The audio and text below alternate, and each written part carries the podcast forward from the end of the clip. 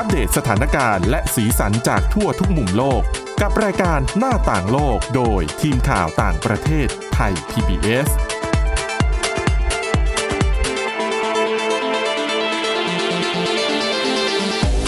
สวัสดีค่ะต้อนรับคุณผู้ฟังเข้าสู่รายการหน้าต่างโลกนะคะอัปเดตเรื่องราวสถานการณ์และสีสันจากทั่วทุกมุมโลกกับทีมข่าวต่างประเทศไทย พี บี เอส ค่ะติดตามกันได้ผ่านทางพอดแคสต์ค้นหาคำว่าหน้าต่างโลกหรือว่า ดับเบิลยู ดับเบิลยู ดับเบิลยู ดอท ไทย พี บี เอส พอดแคสต์ ดอท คอม นะคะวันนี้อยู่กับคุณทิพตะวันธีรนัยพงศ์คุณอาทิตย์สุวรรณเรืองรัตน์สุนทรและดิฉันวินิษฐาจิตกรีค่ะสวัสดีค่ะสวัสดีค่ะวันนี้มีหลากหลายเรื่องราวเช่นเคยนะคะทั้งหนักทั้งเบาแต่ว่าเรื่องแรกที่จะชวนคุยวันนี้อยู่ใกล้ๆบ้านเราเป็นความคืบหน้าของคดีที่ถ้าเกิดว่าใครติดตามข่าวในแถบๆนี้เริ่มต้นมาหลายปีแล้วพอดีว่ามันเป็นช่วงที่หลายๆคนอย่างพวกเราอะเริ่มทำงานกันพอดีฉันจำได้คือคดีของ วัน เอ็ม ดี บี นะคะกองทุนเพื่อการพัฒนาเศรษฐกิจมาเลเซียระยะยาวซึ่งเป็นต้องใช้คำว่ามหากาพย์แหละเพราะสื่อต่างประเทศก็เรียกว่าเป็นซาก้ามหากาพย์การทุจริตกองทุนนี้โดยล่าสุดนาจิปราซักอดีตนายกรัฐมนตรีของมาเลเซียก็ถูกศาลสูงสุดตัดสินจำคุกไปแล้วนะคะนี่แหละซึ่งเป็นเสมือนยังไม่ใช่จุดจบของคดี วัน เอ็ม ดี บี แต่เป็นจุดจบของเส้นทางการเมืองใช่ไหมก็ว่าได้ก็อาจจะกลับมาไม่ได้แล้วมั้งจริงๆถ้าจะกลับจริงๆอาจจะได้แต่ต้องน่าจะเว้นไปสักการเลือกตั้งสักสองครั้งตามกฎหมายอายุก็เยอะแล้วตอนนี้หกสิบเก้าปีโอ้ก็ยังได้อยู่เพราะว่าสหรัฐยังมีแปดสิบ เจ็ดสิบ แปดสิบถ้าสุขภาพเอื้อมหน่วยใช่ไหมหรือไม่ถ้าพูดถึงอนาคตก็อีกทางนึงก็อาจจะไปขอพระราชทานอภัยโทษหรือเปล่าสมมติว่าไม่ต้องรอรับโทษสิบสองปีเต็มไงก็อาจจะต้องเข้าเรือนจำไปก่อนสักปีสองปีมีเงื่อนไขบอกว่าต้องสามปีนะถ้าจำไม่ผิดคือสามปีก่อนถึงจะยื่นขอได้คดีอื่นนี่ก็ยังมีอยู่ใช่ไหมคะคือสิบสองเนี่ยคือเป็นชุดแรกเป็นเงินก้อนเสี้ยวหนึ่งของที่มันหายไปจากกองทุน วัน เอ็ม ดี บี เสี้ยวนี้คือ เก้าจุดแปด ล้านดอลลาร์สหรัฐจากเงินที่ที่ทางการมาเลเซียบอกว่ามีการแบบผ่องถ่ายออกจากกองทุน วัน เอ็ม ดี บี เนี่ยเบ็ดเสร็จประมาณสักพันกว่าล้าน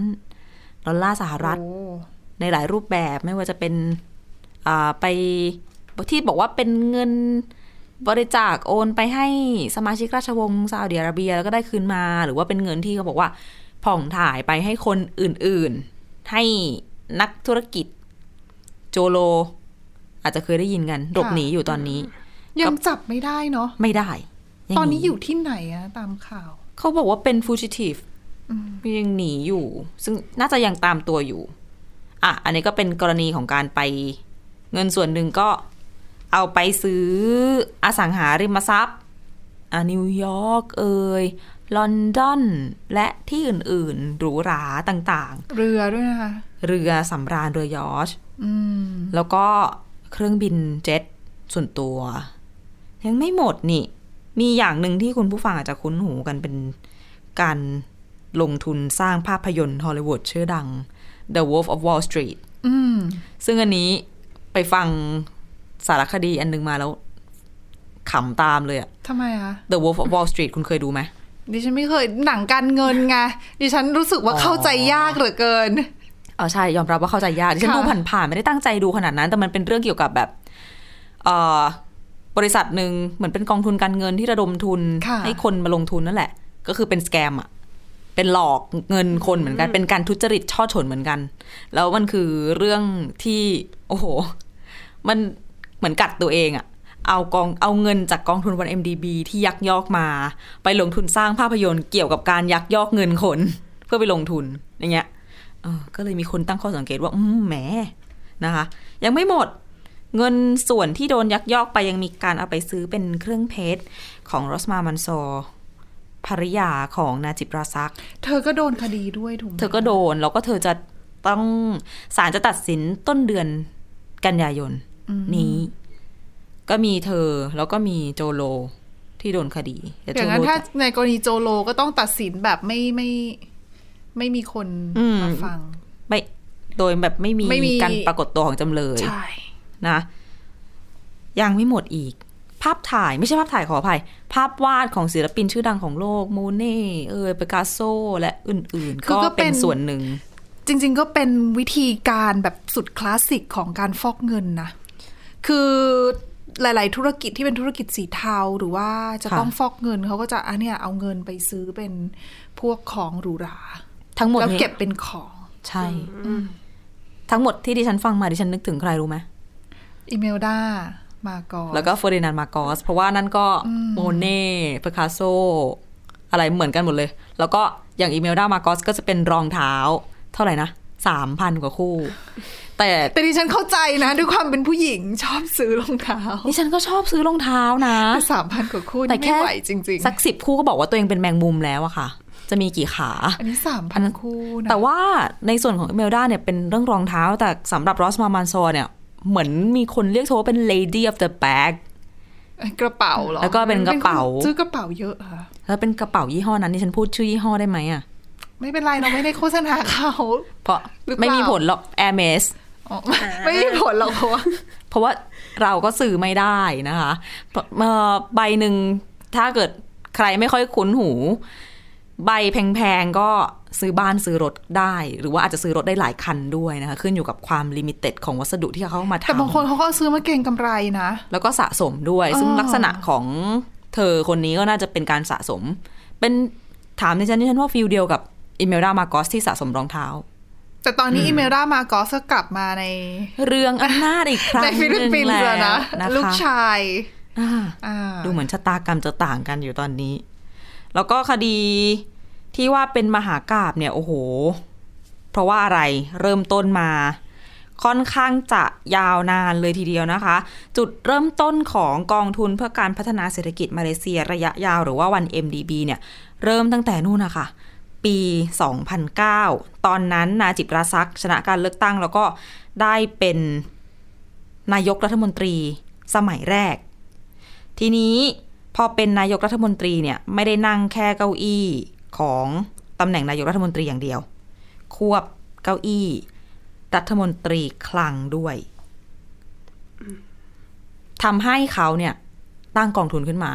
กองทุน วัน เอ็ม ดี บี เนี่ยตั้งขึ้นมาสามเดือนหลังจากเข้ารับตำแหน่งเสร็จปุ๊บความที่เป็นรัฐมนตรีคลังใช่ไหมก็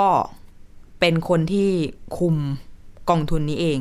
เลยนะคะคือเขาตั้งกองทุนนี้ขึ้นมาเพื่อพัฒนาอะไรเป็นพิเศษไหมคะอ่าเป็นกองทุนที่เขาจะทำให้เศรษฐกิจมาเลเซียก้าวหน้าในระยะยาวเพราะว่าอะไรตัวกองทุนอ่ะจะมีการทั้งระดมทุนจากอ่าต่างชาติขายพันธบัตรเอ่ยอะไรเอ่ยแล้วก็เอาไปลงทุนเอาเงินที่มีอ่ะไปลงทุนในธุรกิจต่างๆเช่น Joint Venture บริษัทร่วมทุนต่างๆอย่างเงี้ยในหลายประเทศด้วย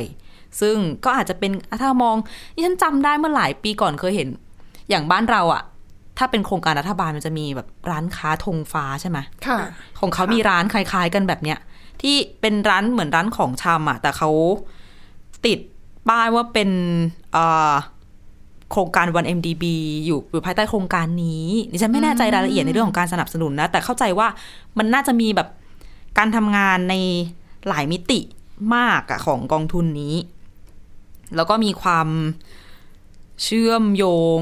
เกี่ยวโยงกับอีกหลายๆประเทศรวมถึงคนระดับสำคัญสำคัญอย่างมีการไปอ้างไปพาดพิงตัวของทางราชวงศ์ซาอุดิอาระเบียอะไรแบบนี้ด้วยซึ่งตั้งแต่ปี สองพันเก้า ใช่ไหมคะนาจิบราซักขึ้นมาเป็นนายกรัฐมนตรีมาเลเซียซึ่งเขาก็ไม่ใช่คนที่มาจากดินหรอกนะคุณพ่อก็เป็นนายกมาก่อนแล้วก็น่าจะเป็นคุณลุงไม่แน่ใจว่าลุงหรืออาก็เป็นนายกมาก่อนเหมือนกันแล้วตัวเองเนี่ยก็อ่ะพอมานั่งตำแหน่งกองทุนก็บริหารไปหลายอย่างมันก็มีเรื่องเฉาๆขึ้นมาระหว่างทางคือเขานั่งเก้าอี้นายกเนี่ยเก้าปีด้วยกันจากสักกลางทางเริ่มมีเริ่มมีเรื่องแหละแต่ที่มันมาเริ่มโด่งดังแล้วได้รับความสนใจจากหลายๆคนเนี่ยก็คือปีสองพันสิบห้าซึ่งตอนนั้นมีหนังสือพิมพ์ The Wall Street Journal กับสำนักข่าวชื่อว่าสารวักรีพอร์ตเอาร่วมมือกันเปิดโปงเรื่องของการยักยอกเงินเจ็ดร้อยล้านดอลลาร์สหรัฐจากกองทุน วัน เอ็ม ดี บี เนี่ยโอนเข้าไปที่บัญชีส่วนตัวของนาจิบราซักแล้วก็ทำให้เป็นเหตุ ที่หลายคนหันมาสนใจแล้วเริ่มมีการเปิดการสอบสวนกันแต่ว่าตัวนาจิบตอนนั้นเองก็ไม่ธรรมดาอัยการที่มาสอบตัวเองหรือว่าบรรดาคณะสอบสวนก็ใครเปิดสอบก็ไล่คนนั้นออกเปลี่ยนตัวนู่นนี่นั่นใครวิจารณ์ตัวเองก็เตะออกจากตำแหน่งอะไรประมาณนี้วนไปนะคะเรื่องราวก็ดำเนินต่อไปเรื่อยๆจนกระทั่งอีกปีสองปีถัดมาเริ่มได้รับความสนใจจากทางสหรัฐกระทรวงยุติธรรมสหรัฐรัฐมนตรีสมัยนั้นก็มีการสั่งเปิดการสอบสวนเรื่องของเส้นทางการเงินเพราะว่าอย่างที่บอกไปมันมีการเอาเงินบางส่วนผ่องถ่ายไปซื้ออสังหาริมทรัพย์ในสหรัฐด้วยเขาก็สอบกันไปเรื่อยๆนะจนกระทั่งอีกหลายปีถัดมาสุดท้ายกว่าจะได้ดำเนินคดีกันจริงๆก็สองพันสิบแปดซึ่งเป็นปีที่นาจิบ ราซักเนี่ยแพ้เลือกตั้งแพ้แบบตอนนั้นดิฉันจำไม่ได้ละแต่เขาบอกว่ามันพลิกผลการเลือกตั้งมันค่อนข้างจะพลิกความคาดหมายพอสมควรจริงๆแล้วต้องบอกว่าการเมืองมาเลเซียคือพรรค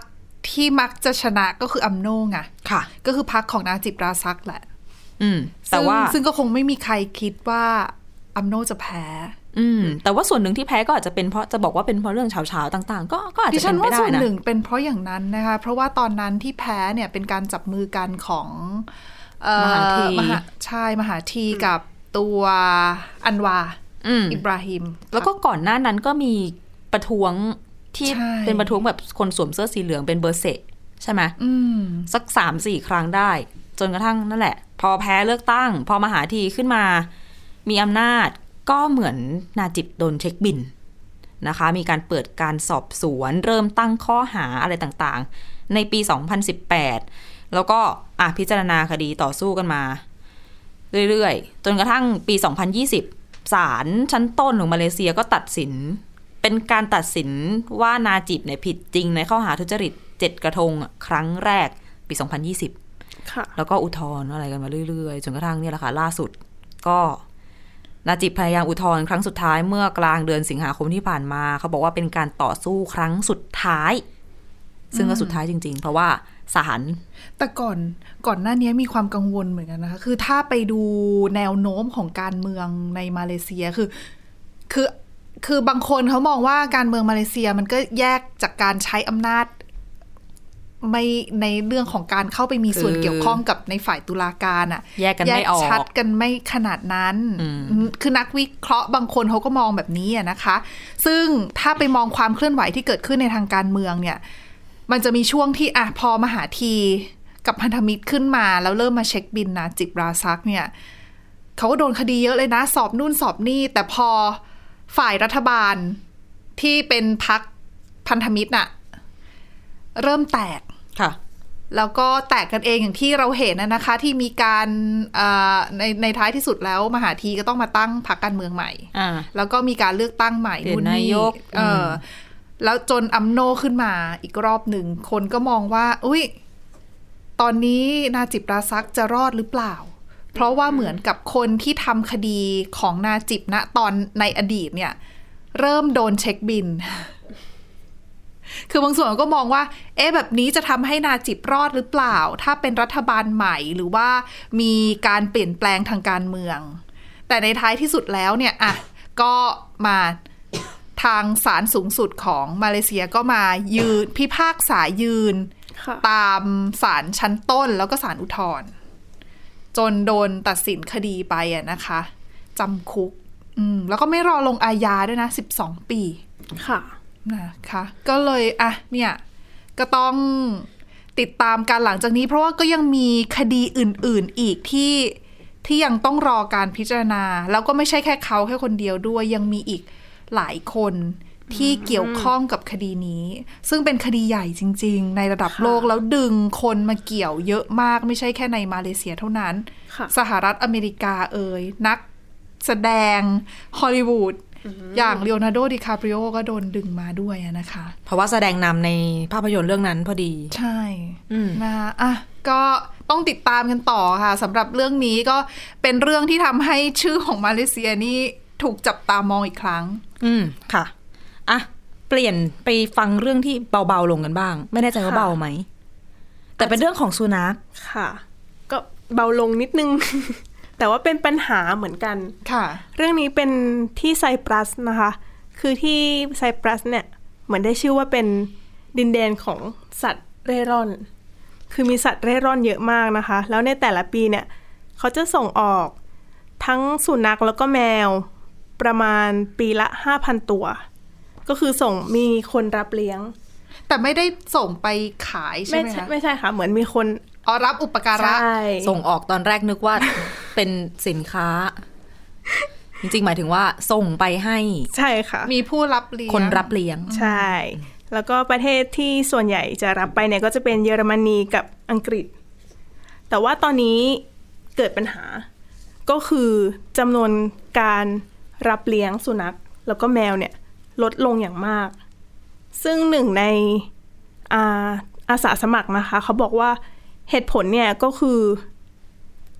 หนึ่งเลยก็คือเป็นเรื่องของเศรษฐกิจนะคะแล้วก็ยังมีเรื่องของ Brexit ที่อังกฤษออกจากสหภาพยุโรปใช่ค่ะคืออังกฤษเนี่ยอย่างที่บอกไปว่าเป็นประเทศที่รับเลี้ยงสุนัขแล้วก็แมวไปอุปถัมภ์เยอะมากใช่ไหมคะแล้วพอเกิด Brexit เนี่ยเหมือนกระบวนการต่างๆก็ยากขึ้นในการรับสัตว์ใช่เหมือนในการขนส่งอะค่ะค่าใช้จ่ายสูงขึ้นมากอะไรอย่างเงี้ยค่ะเรื่องการทำวีซ่งวีซ่าด้วยนะที่ฉันว่าเกี่ยวการขนส่งสัตว์ทางเครื่องบินแพงมากนะใช่แล้วเหมือนทีนี้ก็เหมือนแพงขึ้นไปเยอะมากก็ทำให้เป็นส่วนหนึ่งที่ยอดการรับเลี้ยงลดลงอะค่ะแล้วก็ยังมีเรื่องของการที่คนหาคนในไซปรัสอะค่ะหาไม่สามารถหาที่อยู่ที่อนุญาตให้เลี้ยงสัตว์ได้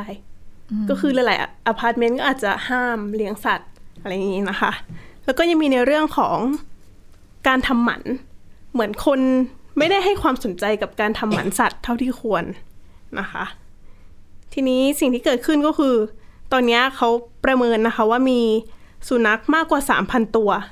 ที่เหมือนรอบ้านอยู่แล้วก็ยังไม่มีคนรับเลี้ยงนะคะและทีนี้ก็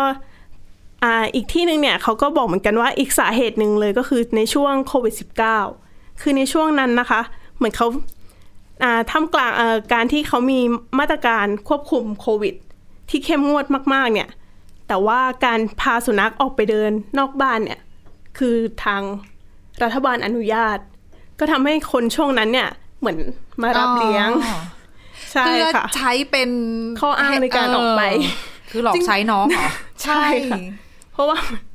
สามารถออกจากบ้านได้นะถ้าพาสุนัขก็เมื่อก่อนนี้ในยุโรปที่เราเคยเห็นน่ะที่มีการใช้มาตรการป้องกันโควิดอะค่ะแล้วไม่ให้คนออกไปเดินแต่ว่าถ้าพาสุนัขไปเดินเนี่ยเดินได้ในระแวกบ้านแล้วก็มีคลิปที่เป็นแบบชาวยุโรปพาตุ๊กตาสุนัขไปเดินเล่นน่ะโอ้ยอ่ะแต่อย่างนั้นก็ยังดีกว่ามารับน้องแค่เพราะอยากออกไปเดินนะแต่อันนี้ต้องเลี้ยงดูอย่างดีด้วยหรือเปล่าใช่แต่อันนี้เขาบอกว่ายังไม่มีหลักฐานยืนยันชัดเจนนะคะเพราะเพราะว่าจำนวนสุนัขเล่ร่อนใน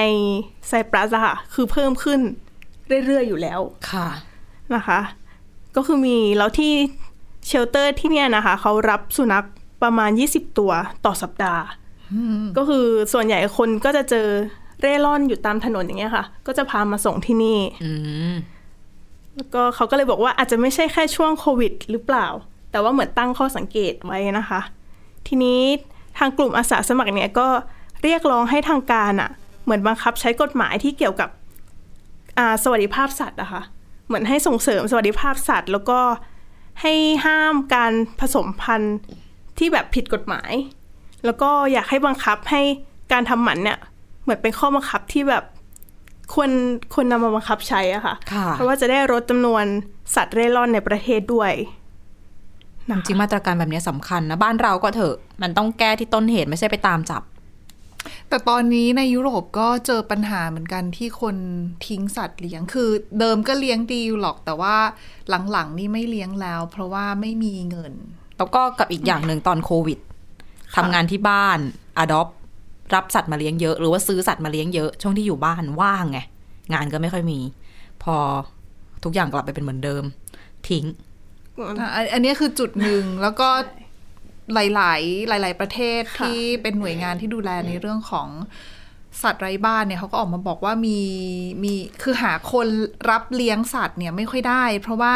อัตราเงินเฟ้อที่พุ่งสูงค่าครองชีพที่สูงมากจากสงครามในยูเครนนะคะก็เลยทำให้หลายๆคนตัดสินใจว่า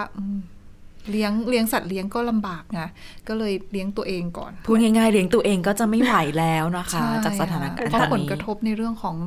ทางด้านเศรษฐกิจในรุนแรงจริงๆนะคะจากสงครามอ่ะไหนๆพูดถึงสงครามยูเครนแล้วครบหกเดือนแล้วด้วยสำหรับสงครามที่ยืดเยื้อมาก็คือครึ่งปีเต็มๆนะคะตั้งแต่ประกาศเริ่มปฏิบัติการพิเศษทางการทหารของปูตินเมื่อยี่สิบสี่กุมภาพันธ์ความสูญเสียก็อย่างที่เราเห็นกันไปนะคะคือทั้งสองฝั่งแหละเสียด้วยกันทั้งนั้นอ่ะไม่พูดถึงอดีตดีกว่ามองอนาคตดีกว่าว่ามันจะประมาณไหนโลกเราจะเจอกับอะไรต่อบ้างคืออีกนานนะกว่าจะจบคือฉันยังมองไม่เห็นเลยว่าจะจบยังไงเพราะว่าก่อนหน้านี้ช่วงสงครามเดือนแรกๆเราจะยังเห็นนะคะว่ารัสเซียกับยูเครนจัดทีมเจรจาไปคุยกันตามที่ต่างๆแล้วก็มีคนกลางเป็นประเทศนู้นประเทศนี้บ้างอะไรบ้างเออมามาช่วยเจรจานะคะเพื่อจะให้ทั้งสองฝ่ายยุติการใช้ความรุนแรงยุติการการสู้รบแล้วก็จะได้ช่วยประชาชนแต่ตอนนี้ไม่เห็นแล้วนะไม่มีแล้วมั้งเงียบไปเลยเงียบแบบเงียบมากค่ะคือตอนนี้ที่เห็นคุยกันมีแค่อย่างเดียวคือการคุยกันเพื่อส่งออกธัญพืชและอาหารและเสบียงที่จำเป็นสำหรับโลกใบนี้ก็ปล่อยให้เรือเดินเรือได้อะไรประมาณนี้เนาะใช่แต่ว่าเรื่องของการเจรจาเพื่อยุติสงครามเนี่ยแทบไม่มีแล้วก็ผู้เชี่ยวชาญหลายๆคนเห็นตรงกันว่าการที่จะหยุดสงครามคือดูแล้วทั้งสองฝ่ายไม่มีใครยอมถอยแน่ๆไม่ลดราวาสอบกันเลยใช่เพราะอย่างอาเซเลนสกี้วลาดิมีร์เซเลนสกี้ประธานาธิบดียูเครนเองประกาศแล้วว่าคือยังไงก็ไม่ถอยคือหลายๆคนมองว่าเซเลนสกี้ไม่น่าจะเจรจาถ้าไม่มั่นใจว่ายูเครนจะได้ดินแดนที่เสียไปให้กับรัสเซียคืนซึ่งรวมถึงไครเมียด้วยนะทั้งหมดเลยนะย้อนไปตั้งแต่สองพันสิบสี่กี่ปีแล้วนับนิ้วไม่ทันอืมแล้วคือรัสเซียจะยอมเหรอไครเมียน่ะคือเขาผนวกรวมไปแล้วไงซึ่งมันเป็นจุดยุทธศาสตร์ในในแผนการของเขาด้วยนี่ใช่ดังนั้นเนี่ยรัสเซียก็ไม่น่าจะยอมคืนไครเมียนะคะแล้วตอนนี้เราก็เลยจะเห็นแบบการโจมตีของฝั่งยูเครนที่พุ่งเป้าไปที่ไครเมียค่อนข้างเกิดขึ้นค่อนข้างบ่อยแล้วก็อีกมุมหนึ่งรัสเซียก็อาจจะมั่นใจด้วยว่าตัวเองมีทรัพยากรค่อนข้างจะเหลือเฟือมากกว่าหลายๆคนบอกว่าถึงแม้ว่ารัสเซียจะจะเขาเรียกอะไรอ่ะเดินทับช้าไม่ได้อย่างที่คาดการแต่ก็มีความคืบหน้าแม้จะทีละนิดเพราะว่าไปอ่านสำนักข่าวจำไม่ได้เขาบอกว่าถ้าจะดูความคืบหน้าว่ากองทัพรัสเซียรุกคืบมากแค่ไหนตอนนี้ไม่ได้วัดเป็นกิโลเมตรไม่ได้วัดเป็นไมล์นะวัดเป็นฟุตโอ้โหคือน้อยมากนะไม่รู้ว่าแซวหรือพูดจริงคือคุณลองคิดดูว่าหกเดือนเนี่ยแทบไม่ได้คือจริงๆอ่ะเขาน่าจะปิดเกมได้ตั้งนานแล้วไงสถานการณ์ที่มันมีความเปลี่ยนแปลงหวือหวาก็ช่วงแบบไม่กี่เดือนแรกเนาะ สองถึงสาม เดือนค่ะแล้วก็แล้วก็นิ่งๆไปสักนิดนึงเพราะอย่างการสู้รบก็มีแบ่งออกเป็นหลายหลายสเตจนะคะค่ะอืมตอนนี้เหมือนสเตจสามมั้ยเป็นขั้นที่สามแต่สำหรับการประเมินในบางมุมนะขั้นแรกก็อาจจะเป็นช่วงที่มันแบบตูมตามมาจู่โจมกันรวดเร็วต่อมาก็ปูตินประกาศเปลี่ยนเป้าหมายปฏิบัติการเป็นเน้นที่ดอนบาสแล้วก็ระยะที่สามเขาเรียกว่าสงครามพร่ากำลังก็คือการแบบเชิงว่าคุมเชิงกันนะคะยูเครนก็เริ่มจะโต้กลับคือตอนนี้ก็ต้องดูว่าใครจะจะอยู่ได้นานกว่ากันอ่ะก็อย่างยูเครนนี่ปัจจัยสำคัญก็คือแรงสนับสนุนจากฝั่งตะวันตกนะคะว่าจะยังเดินหน้าให้ความช่วยเหลือต่อไหมค่ะเยอะมากน้อยแค่ไหนซึ่งมีแผ่วนะก็ดิฉันก็รู้สึกว่านี่คือหนึ่งในความกังวลว่าแรงช่วยเหลือแรงสนับสนุนมันแผ่วเพราะว่าอะไรการสำรวจในแถบยุโรปหลายๆประเทศคนก็บอกว่าทำไมผู้นำไม่หันมาสนใจปัญหาในบ้านตัวเองจะแย่กันอยู่แล้วแล้วเดี๋ยวจะไปโฟกัสที่ยูเครนอีกเดี๋ยวมีอะไรอีกนะคะแล้วเขาบอกบททดสอบสำคัญคือปลายปีนี้แหละเพราะว่าช่วงฤดูหนาวเนี่ยที่ต้องมีการความต้องการเรื่องของพลังงานสูงในยุโรปเอ่ยแม้กระทั่งในยูเครนเองด้วยนะคะว่าว่าเรื่องของการขาดแคลนพลังงานเนี่ยจะกระทบกับจิตใจของประชาชนในแต่ละประเทศมากน้อยแค่ไหนแล้วจะมีเสียงเรียกร้องให้มีการยุติสงครามเนี่ยมากน้อยแค่ไหนในฝั่งของยูเครนก็จบไปต้องรอดูความช่วยเหลือในฝั่งของรัสเซียเนี่ยก็มีปัญหาหลักๆอยู่สองอย่างก็คือเรื่องของคนกับเรื่องของอาวุธ กำลังใจของของผู้นำเนี่ยไม่เปลี่ยนแล้วล่ะ คือปูตินยังไงมาจุดนี้ก็ไม่เปลี่ยนนะ แล้วยิ่งมีเหตุรอบสังหารตัวมันเอ่อคนที่เสียชีวิตคือเป็นลูกสาวของมันคนที่ได้ฉายาว่าลูกมันสมองของปูตินก็คือเดี๋ยวนะอเล็กซานเดอร์ดูกินลูกสาวเขาก็เสียชีวิตไปแล้วแล้วก็กระแสมันอาจจะแรงแล้วดังนั้นเนี่ยผู้นำรัสเซียก็ไม่น่าที่จะถอยแน่ๆแหละอืมอืมดังนั้นเนี่ยปัญหาหลักๆที่รัสเซียจะเจอก็คือเรื่องของทหารอย่างที่รู้กันดีว่าทหารที่จะใช้ในรบที่จะใช้รบในยูเครนเนี่ยกำลังทางทหารค่อนข้างขาดแคลนพยายามที่จะรับสมัครทหารเพิ่มกำลังใจก็ขาดนะกำลังใจก็ขาดใช่แล้วอาวุธก็มีปัญหาเพราะว่าเขาก็มองว่าอาวุธรัสเซียไม่สามารถนำเข้าชิ้นส่วนบางอย่างได้จากมัดเนื่องจากมาตรการคว่ำบาตรตอนนี้ก็คือไปอาศัยมีรายงานนะจากหน่วยงานด้านการวิจัยของฝั่งตะวันตกเขาก็มองว่ารัสเซียก็ไปเหมือนกับทำสัญญากับเบลารุสซึ่งโดนคว่ำบาตรเหมือนกันแต่มาตรการคว่ำบาตรที่เบลารุสโดนเนี่ยมันอ่อนกว่าของรัสเซียก็เลยไปให้เบลารุสช่วยหาอุปกรณ์มาซ่อมอาวุธให้หน่อย